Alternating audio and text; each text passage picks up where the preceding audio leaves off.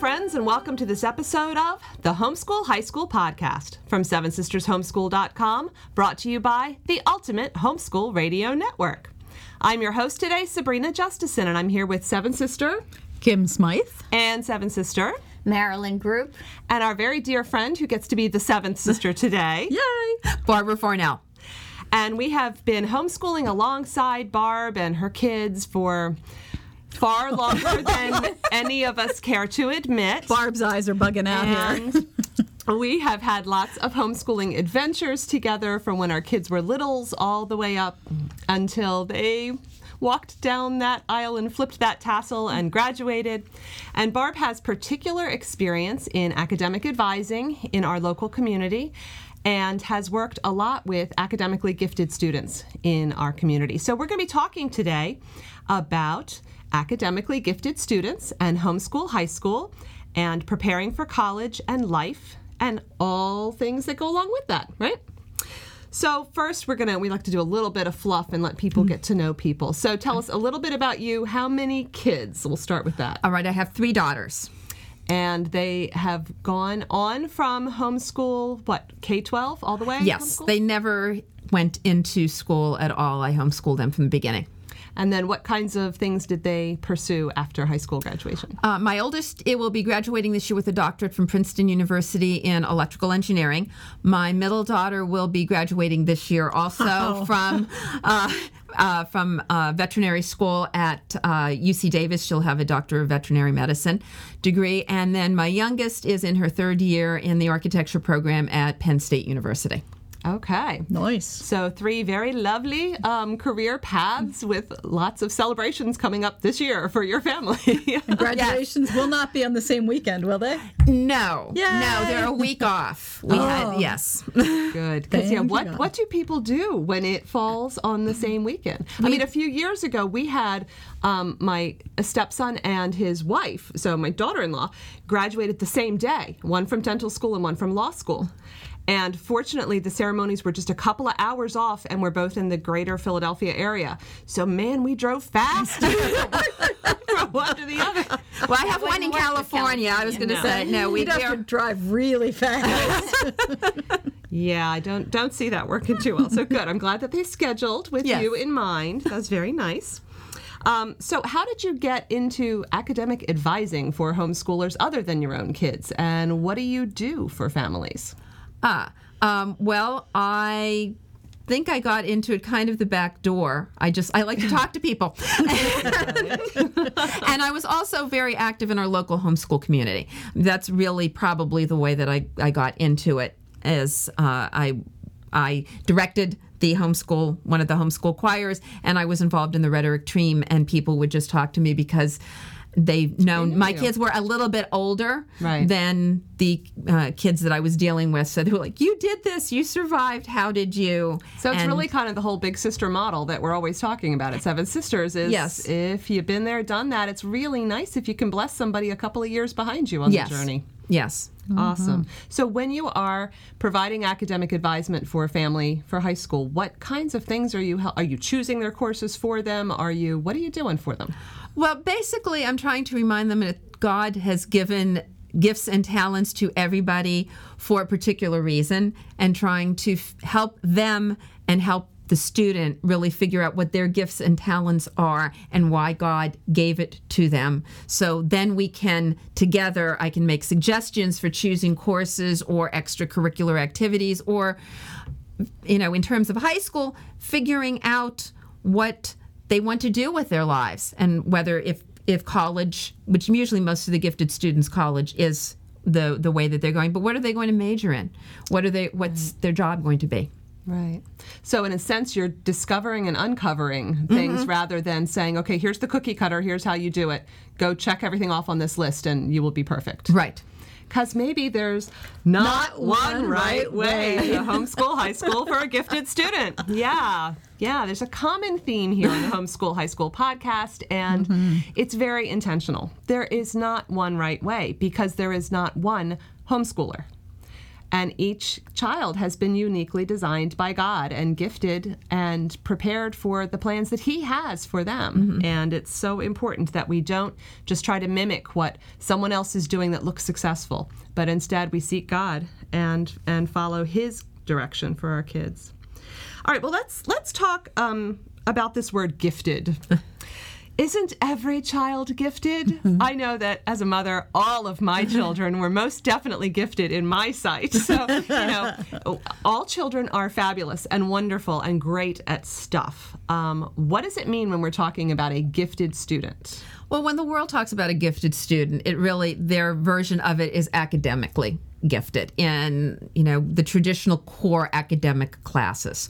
So you would be looking at somebody who's gifted in math and or science and or you know english and or foreign language and or you know some type of you know really history type area Okay, and I'm hearing a lot of and ors in that list. So a gifted student is not necessarily brilliant in every core academic class. oh heaven forbid no you do not want to see my kids taking foreign language So if somebody is gifted, they're maybe gifted in one area or in a few or in mm-hmm. some related areas. yes Okay. yeah And what are some of the ways that, um, let's say, by middle school, um, as you're looking toward high school, but you're not quite there yet, what are some of the things that kind of alert uh, a homeschool parent to? Yeah, it's not just that my kid was a natural student, because a lot of kids excel in the elementary years and then kind of hit a bump in Yes. the road around middle school and then maybe are not academically gifted. They're just good students who like school and who like learning. But okay, so what are some of the things that a parent can notice in those middle school, early preteen, teen years that you kind of go, "Wow, this one's this one's not an average student. This this one is gifted." Well, if it's if it's if you're gifted in say math, that's probably a little bit more obvious because if you standardize test, and I'm not for standardized testing, but it's a way to show out if there's if they are scoring in the 95th to 99th percentile in a math standardized test, for example, then you can pretty much say, yeah, there's something to look at. Hmm. It has absolutely nothing to do whether they're interested in the material or not. Um, Ooh, good point. Hmm. Wow. Well, I'll give you my oldest daughter's story. When she was in seventh grade, she decided she hated math and was not going to do any more of it. So I called one of your seven sisters, Vicki Tillman, crying on the phone, saying, What do I do with this? Because she scored, my daughter did score in the 99th percentile. And she was ahead in math. And Vicki very wisely said, Why don't you lay off on math for a year and see what happens? She's ahead. So just take it easy. And I did that. And by the time Debbie hit eighth grade, she was back in the swing of things. And now she cannot understand why anybody would possibly not like math. Wow. So there's some there's something there that is separate from whether you can do it and whether you're good at it. That is also probably tied to maturity and development mm-hmm. and interests and other distractions in your life at a particular time and yes. so it's okay mm-hmm. for the parent of a gifted child to occasionally just lighten up, huh? Oh, most definitely. awesome. Mm-hmm. Most definitely. Mm. Awesome. In fact, I think that's probably one of the better things you can do for a gifted student because if you keep pushing them into a certain area, it doesn't it it focuses them too too quickly, too soon. Mm. There there really is a maturity level. Um, that students, middle school and even early high school, they don't know what they really want to do, or most of them, I would say. And you need to give them time to allow them to do that. And if you're pushing them currently, you know, you're good in math, so therefore you're going to take calculus by the time you're a sophomore, and then you're going to be registered for the local, you know, college by the time you're a junior. It can really start them narrowing down too fast. Okay, so let's talk about why narrowing down too fast is not particularly a great idea. What kinds of broader things do you see as being important, especially for an academically gifted student? Um, one thing is definitely to have some fun in high school, to have some time where you're just kicking off and enjoying what you, you know, what you enjoy. Um, my oldest daughter you know, the the electrical engineer loves to bake and she loves to decorate cakes. She spent a lot of time decorating cakes in high school. She would decorate them for any particular occasion. It didn't really matter whether there was an occasion, but it was something she got her art- artistic bent out on that. So we let her have time to decorate cakes. Uh, we also encouraged extracurricular activities so that it wasn't looking like the only thing that she did was school. Colleges do not want to see that. Uh, so she was really highly involved in our local rhetoric team. Okay. Uh, she also did a lot in terms of art as well. And in middle school, she did choir. In fact, she sang for you in choir in middle school. I remember that. I remember. She that. wasn't as interested in singing when she got to high school, but that was okay. There were other things. They don't have to all follow the same path, but definitely have time to do that as well.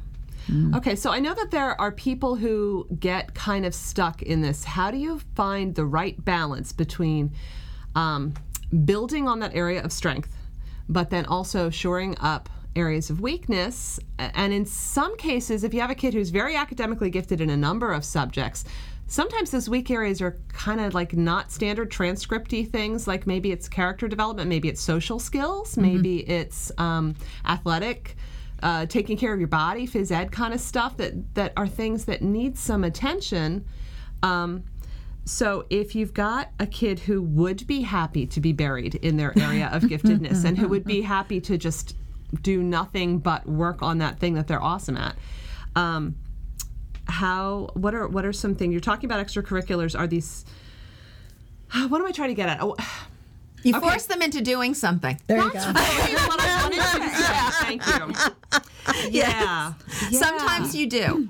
Sometimes you do. Uh, I forced my oldest daughter into doing rhetoric when Vicki Tillman was running the rhetoric team, the local rhetoric team that we had here, and uh, she didn't want to do it, and it wasn't a natural. And I think She you. was terrified. She was white as a ghost. yeah, I've never seen anybody white as a ghost. That expression. She really was. Oh yeah, yeah, definitely. But I'll tell you a funny story. Uh, about a year ago, she well, not even a year ago, a couple of months ago, she went to Austria to give a presentation for uh, on her research, and her professor was her advisor was helping her, and the advisor made the comment, "You were just such a natural speaker." and I I told Debbie, did you tell her you weren't? And she said, no. Why would I do that?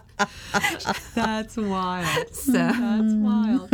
Okay, Marilyn, you've got a lot of years working with other homeschool families beyond just your own, too, because Marilyn's been the principal of our local um, day school, umbrella school, diploma program. There are so many names for what you're doing at Mount Sophia. Our local awesome place. Yes, yes, the place to be cool when you are a high school homeschooler. Um, so, what are some of the extracurriculars that you've seen be really powerful, good choices for? Because you've seen a lot of kids come through here who are maybe a little too narrowly focused and. We definitely have seen some kids who are too narrowly f- focused. We also see some that spend so much time on extracurriculars they don't have time for academics. But Well, um, there needs to be a balance between the two, and uh, college especially.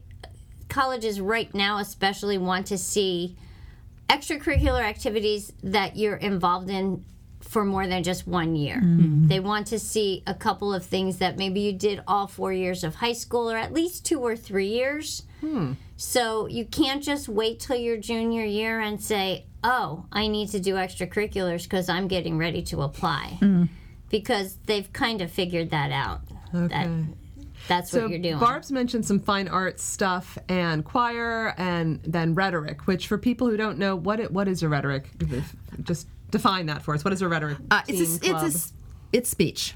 It's public speaking is really what it is. Uh, we use the rhetoric for a fancy term. When I was in high school, it was actually called the forensics team, and in college, it's is called a forensics team. But the problem is forensics has gotten a very interesting meaning. Ah. And my middle daughter competed on the forensics team in college, and they kept asking her friends kept asking her, "How do you dissect a body and uh-huh. compete?" And she was like, "It's not that type of forensics." Okay, oh, so would that be a good extracurricular? Dissecting dead bodies in Well, Marilyn's a physical I've therapist. done that. Marilyn I have done that, dead bodies. but not in high school. Okay, so what do you see? Like I know Mount Sophia's Sports. got uh, sports. I mean, okay. we have many kids involved in sports, many students involved in dance and that kind of fine arts, aside from, you know, choir, dance, um, sports teams. So some of those also give you the opportunity to be part of a team, which can look good or show leadership. Um, Church activities. church activities. Civil Air Patrol is popular Right, around Civil here. Air Boy Scouts Yeah, are oh, very Boy Scouts, are very yeah. big for a lot of our male students. Girl Scouts not so much for the girls. Yeah. I don't. I haven't had anybody in, but Boy Scouts we definitely have a lot of Eagle Scout. Right. Mm, Right. Right. And then we also encourage service just pretty much across the board for all high schoolers, right? Yes. So involvement in things that show more than just academics, that show that you're helping to develop yourself as a person while you're in high school, not just as a mathematician or as a writer or whatever your your area of giftedness is. All right, so let's look at some of those subject areas. Um, we're just going to kind of plow through the basic core academics, and if you have any resources that you recommend just off the top of your head, um, BT Dubs, we are not affiliates for anything that gets mentioned on this podcast. We just share ideas that we've seen be wonderful for us. So, there, that was said. That has to be said. Um, Fine, fine print. fine print, yeah. So you've now read the fine print for today's podcast. Um, so you've got a student who is gifted in math. What are some of the things that you've seen be uh, great things for math gifted students to try in high school? And if you can't think of something, just say pass. That's okay too. Well, it kind of depends. Part of it kind of depends on where you are in the country. We're fortunate here to be able to offer a lot of high level classes at our school. Um, if you're not in an area, uh, an honors pre-calculus nor honors calculus course is not going to just readily appear, and you're probably talking about a community college or a college type class because of that. So, in some respects, it really kind of depends. Um, my oldest daughter, because she was really good in math, essentially taught calculus to herself with Saxon calculus she used. Uh, my middle daughter, who's not you know particularly math oriented because she's the vet. Uh, she also taught herself calculus using the book that i currently use in my calculus class for mount sophia. So a student who knows how to teach themselves is a student who's going to do well in college when they have an awful professor. Good point. I just had Very a conversation with one of my kids about that about three hours ago. so the class in college i had a, a physical chemistry class. Mm. And the professor came in and announced that he hated undergraduates was despised teaching this class and don't even bother asking him any questions because he had no office hours oh my. so I decided, yes, I decided I was going to get an A in this class to spite him. And I taught myself physical chemistry. I still could do all the physical chemistry problems, and I aced that class. I had a 99 in that class because I got mad.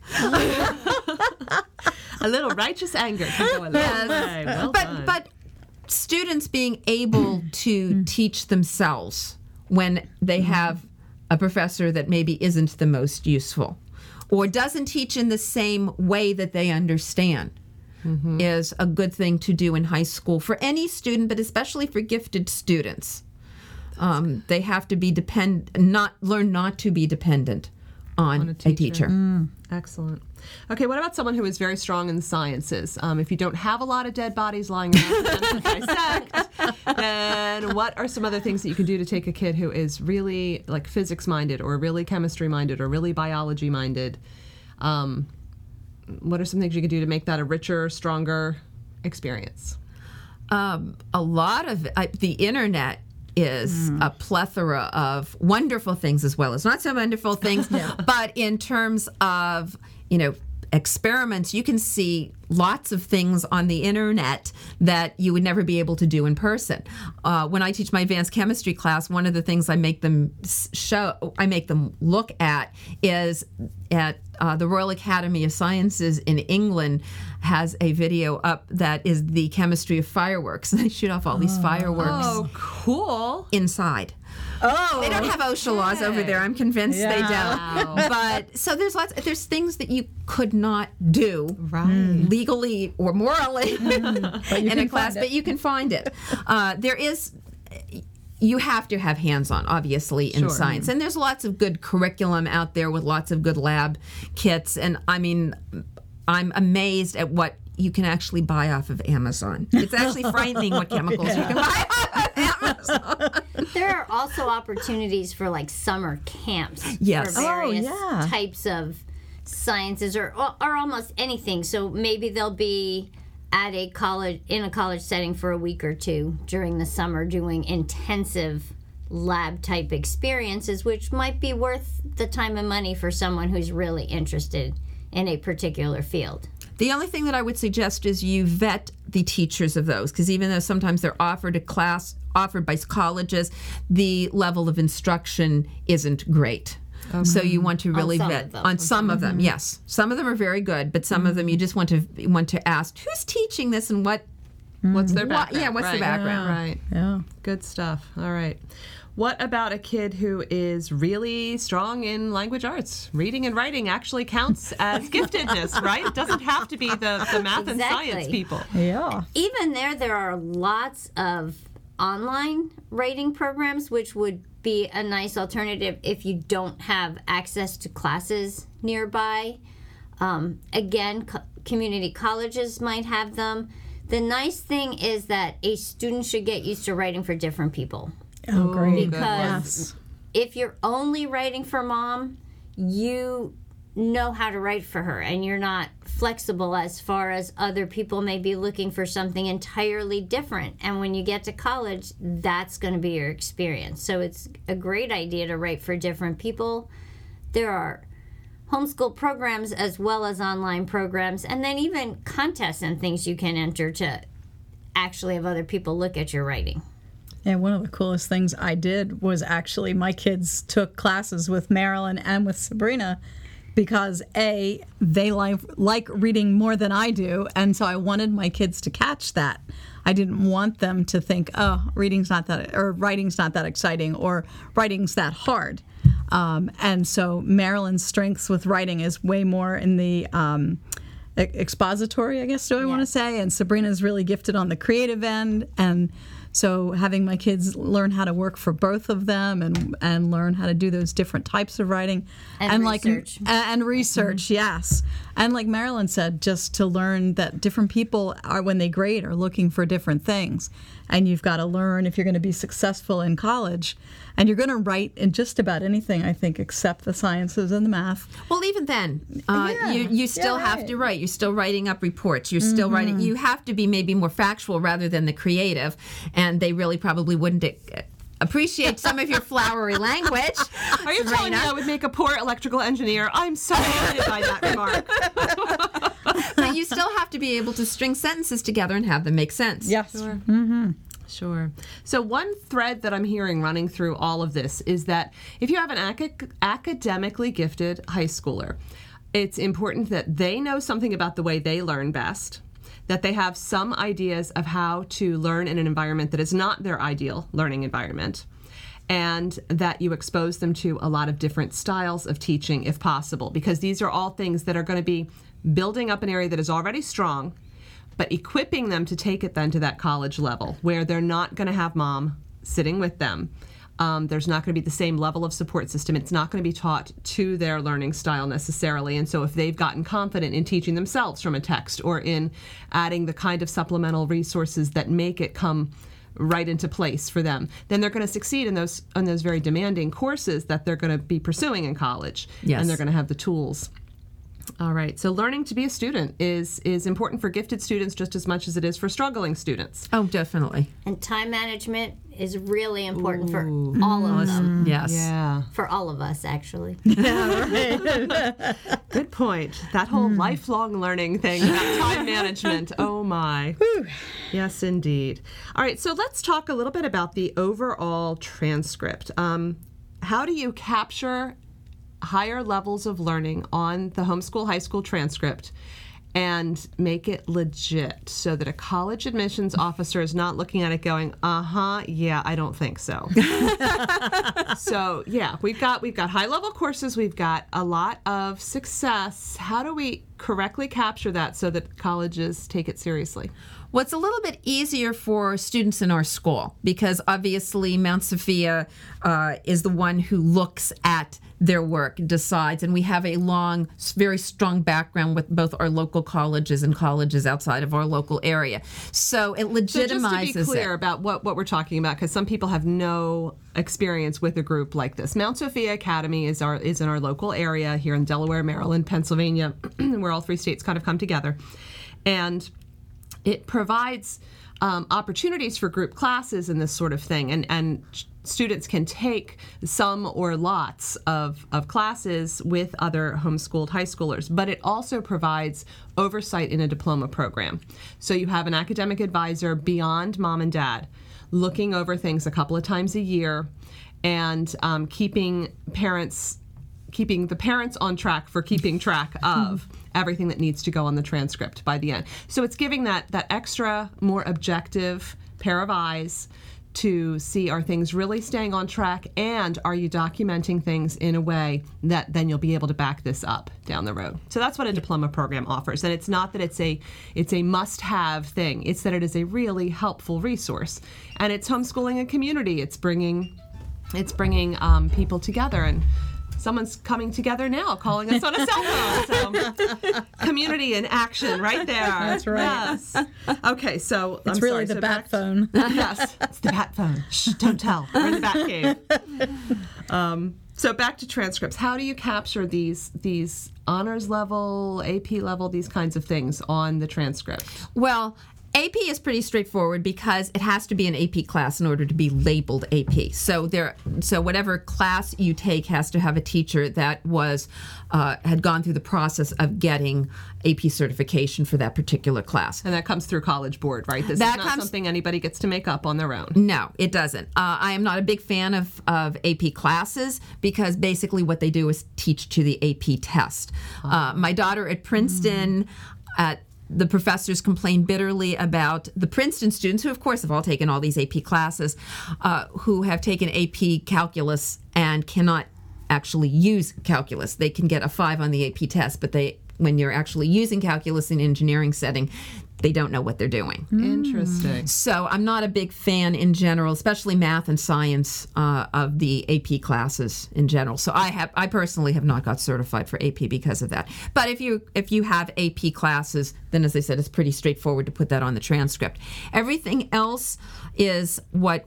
Uh, we level our classes. So for us, a uh, well, level one would be a remedial class for students who have, you know, having documented learning issues.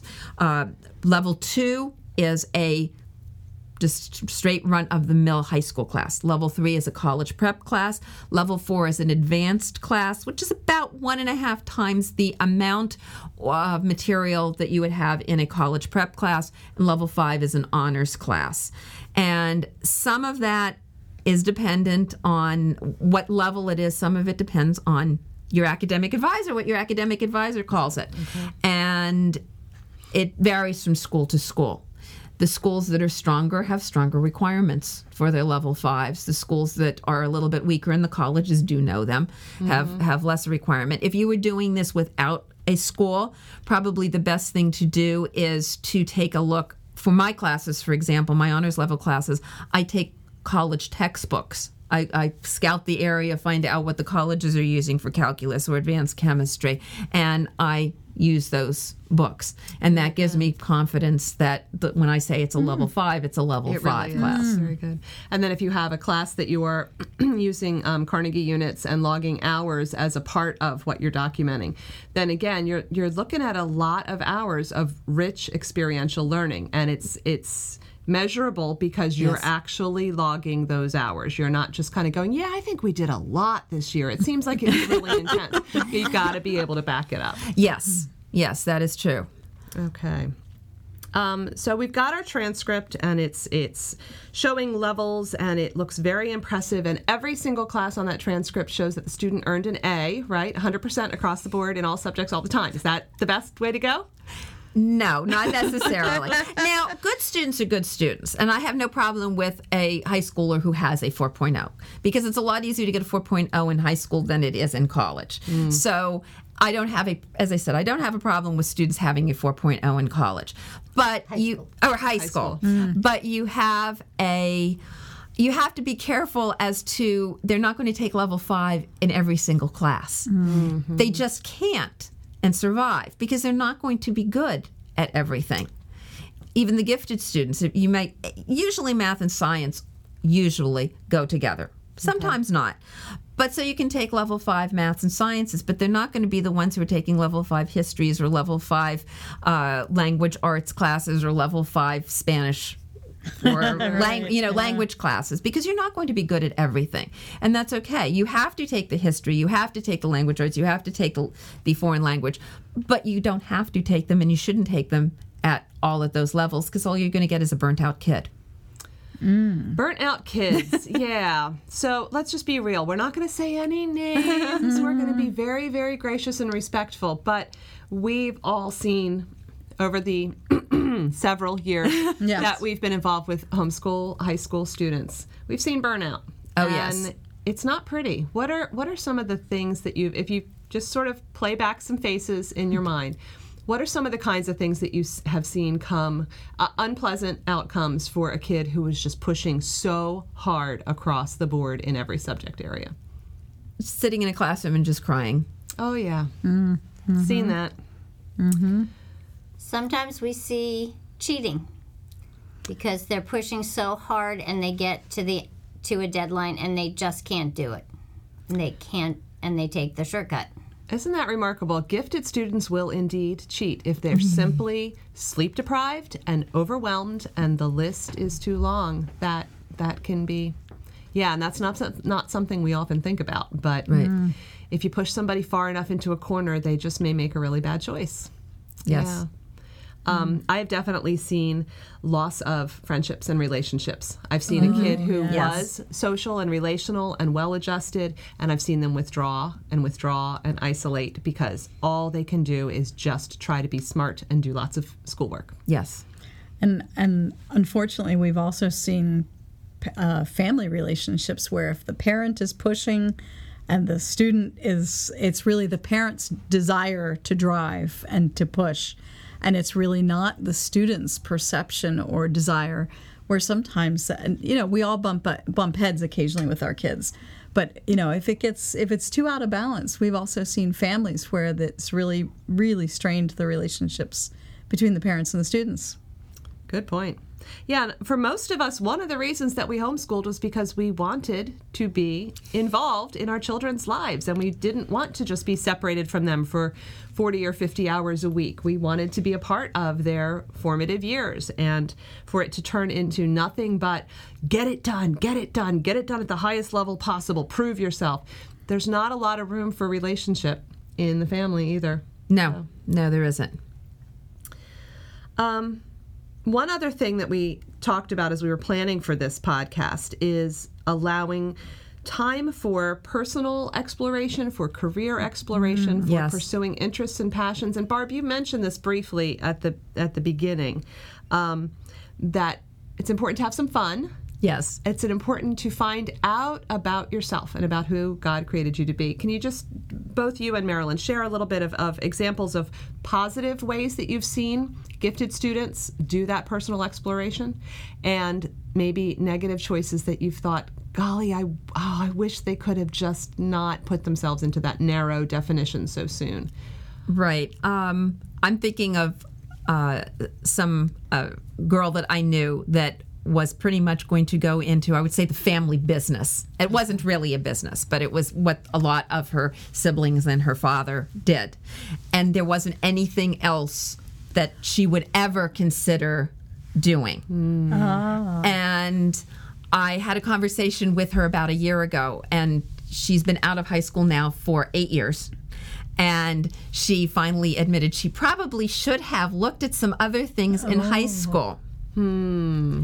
Other than hmm. what That she one thought. choice, yeah. Yes, that one choice. And hmm. is she gifted in that area? Yes. But she could have used that gifting in other career choices rather than the one that her siblings and her dad happened to make. Interesting. Interesting.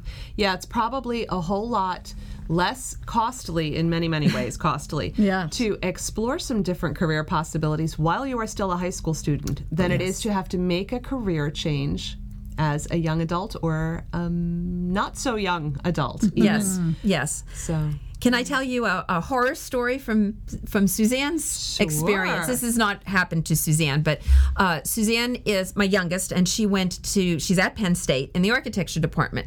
The architecture department is very small at Penn State. It only accepts seventy students. Now, this is a university that, and the main campus has forty thousand undergraduates. okay.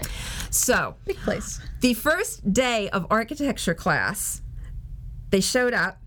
After the first class, a kid announced, I'm going to go and drop this major. I didn't realize they designed houses. I don't want to do that. What? How do you do that? How do you end up there? I have no clue. Now, I have no problem with somebody deciding after a semester or two Oh, yeah. that this isn't for them. In fact, Suzanne, after her first year, really thought long and hard about whether it was something that she wanted to stay in. But to do it after the first class of the first day, oh And just to not have even known. Yeah. Yeah. Yeah. Oh, that's what we do? Wow. right. yeah. Wow. Yeah, that's a good horror story. Well done. Yes, and do you know how much that par- that parent oh. was paying oh. for the main campus at Penn mm. State to get them there for them to then make a change? Now, again, I'm not saying that your child can't ever make a can't change, ever make yeah, a change, but you should go into hi- hi- college with some semblance, at least of, of you know. Dealing with through the first semester at least of an idea of what major you want. wow. Yeah. That's a story. That is a story. Marilyn, what have you seen of, of people either doing a great job of pursuing personal development and career exploration and or not so great? Well, we did have one student one time who wanted to be a large animal vet, and she shadowed a vet for several months, and at the end decided that she also wanted to have a family, and she didn't feel like that lifestyle was very conducive for raising young children, and she went into college as a music major instead. so Okay. changed her mind, but hmm. she changed her mind with information mm, Yes. already. And I mean, we've had other students shadow ER doctors and realize that, you know, they worked for their first 10 years to pay back the debt Yeah. Yeah. that they accrued getting there. And again, it was a young woman who, um, the actual doctor she shadowed was a young woman who was working almost solely to repay her debt and wanted to be home with her children more. So there's lifestyle issues that you can learn before you've spent eight years getting there because at that point you're pretty much stuck. You have to pay back that debt. Good point. And I'm just going to throw a shameless plug in here. Vicki Tillman is not with us today, and she often is here on the podcast. But she created a career exploration um, workbook that then is also a part of a bundle that you can find at sevensistershomeschool.com. And it is really well designed for any student average student, remedial student, or gifted student because it is encouraging you with specific questions, including things like how much is leisure time important to you? Are you a super social person? Is being involved in clubs and are you someone who very much wants to have a family? And maybe wants to do that at a fairly young age. Because those kinds of questions are just as important as what did you score on the SAT for your math? um, you need to take all of those things into account. And most teenagers are not going to ask themselves those kinds of questions. They're going to need someone to guide them and encourage them to look at counting the cost um, for for career pathways that they pursue. The other thing I would say is get people into your children's lives who you can trust and can speak Yes. into their lives. I use I'll use Vicki as an example with my oldest daughter. She was the one who looked at Debbie and said, "God didn't give you a gift and talent in math for nothing."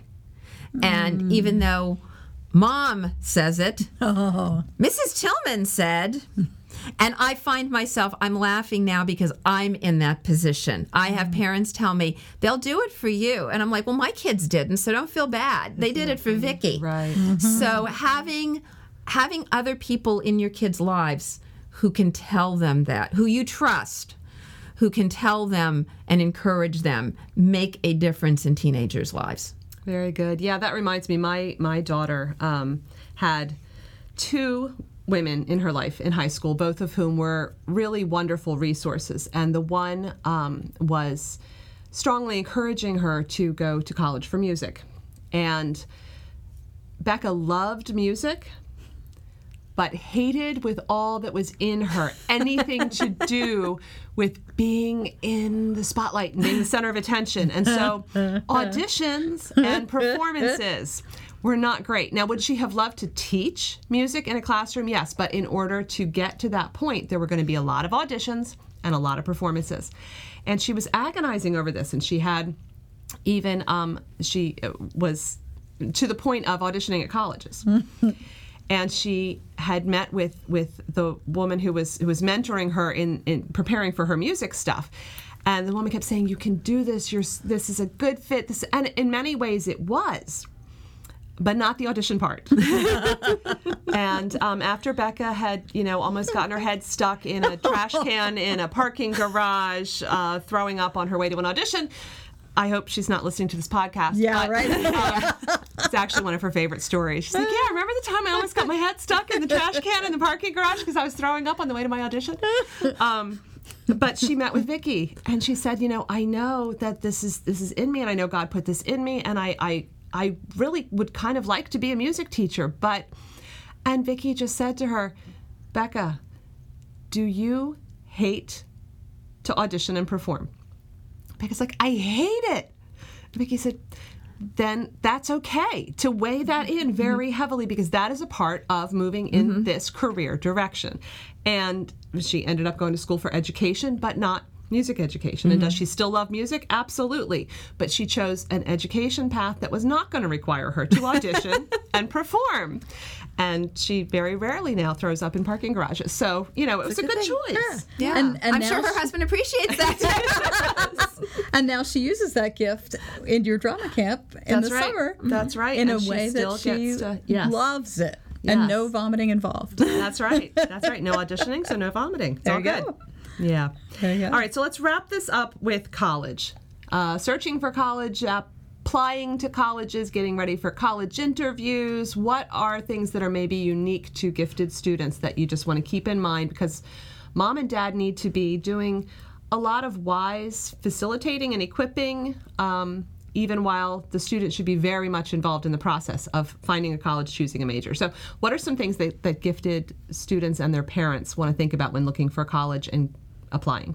Well, first of all, you have to remember that just because a college has a name doesn't necessarily mean that it's good or that it's good in the area that you want it to be. And just because, and vice versa, just because a college doesn't necessarily have the top notch you know name that it's not good in the area that you're particularly interested in um, so you need to look at the areas hence career exploration that your student is interested in and then you need to set some parameters and see both from a monetary monetary standpoint and also what your child wants in order for them to be successful i really feel personally that when your child is ready to leave the nest, God is going to speak to them as to where they're supposed to go. Mm. And yeah, maybe you'll get confirmation, but they're not going to be, you're not going to be the one that's telling them this is where you're going. Yeah. Yeah. Now you can put into it like this is how much money we have, this is, you know, this is our parameters,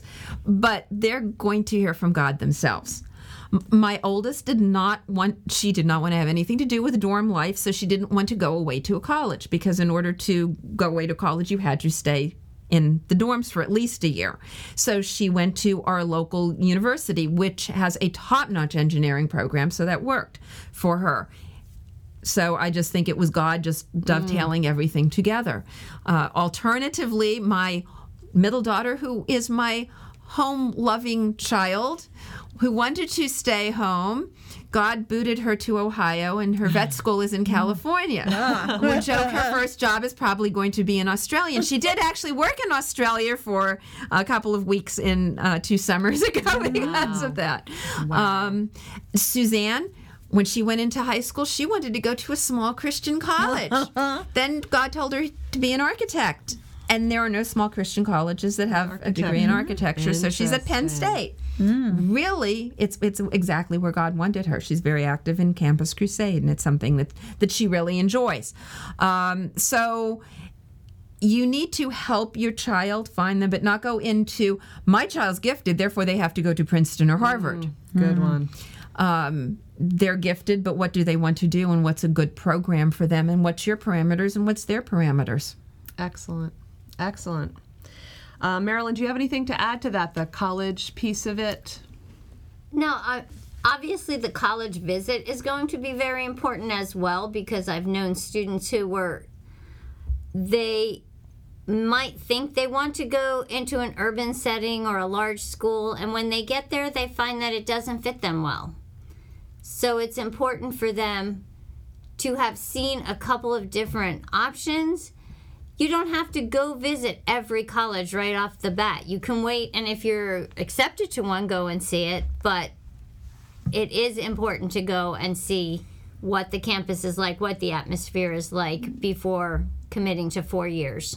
Very hmm, good. Mm-hmm. So, again, we're talking about looking at more than just the academics, looking at life and looking at being well rounded and planning for a balanced college experience, just like hopefully we're encouraging you to go for a balanced high school experience. Mm-hmm. Yes. The other thing I would actually say about college visits is oftentimes they can be part of a career exploration because my oldest daughter, who's in electrical engineering, was going back and forth between electrical and mechanical engineering. And she went to visit a college, hmm. sat down with a professor, and he really was able to explain what the difference was. She was also looking at architecture. And so she was, she actually went and talked to somebody who explained that. And she really decided, I'm better off being an electrical engineer. And it has worked out. She is not a traditional electrical engineer by what you consider traditional, but she really loves what she's doing. But that came out of the college visit as well. So giving a student time to do that in high school is really important. Beautiful. Wonderful. I hear there's a great story. Maybe as we're getting close to wrapping up about a, a visit that uh, that she took and something about wrapping it all the way back around to that rhetoric team. Oh, yes, they were really. You have to understand, engineers have a reputation for not being able to string two sentences together in public. so the fact that she was actually on and competed on a rhetoric team in high school was phenomenal to the college. They thought it was really quite, you know, a wonderful thing that she could come in as an engineer and know how to speak in public. Wow. Isn't that interesting? I would never have thought of something like that, but um, that is a pretty perfect way to capture this whole there is more to your child than just a single area of academic giftedness. And it is so important to see them as a person, to um, seek God's guidance in discovering all the different things that He wants you as the parent to be coaching and to be strengthening and to be equipping and sometimes just making your kids sign up for um, in order to to be ready for life not just good grades Yes.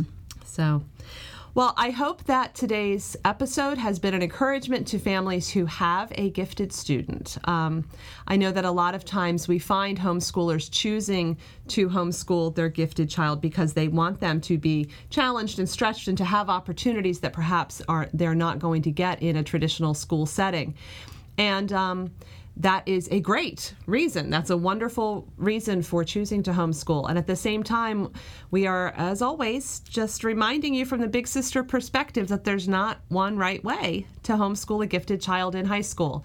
And it is um, so good for your child and for your whole family, for that matter, to keep this whole idea of balance and avoiding burnout and um, career exploration and the involvement of other trusted individuals in your teen's life um, so that that whole high school experience with a gifted child can be something that is good for everybody.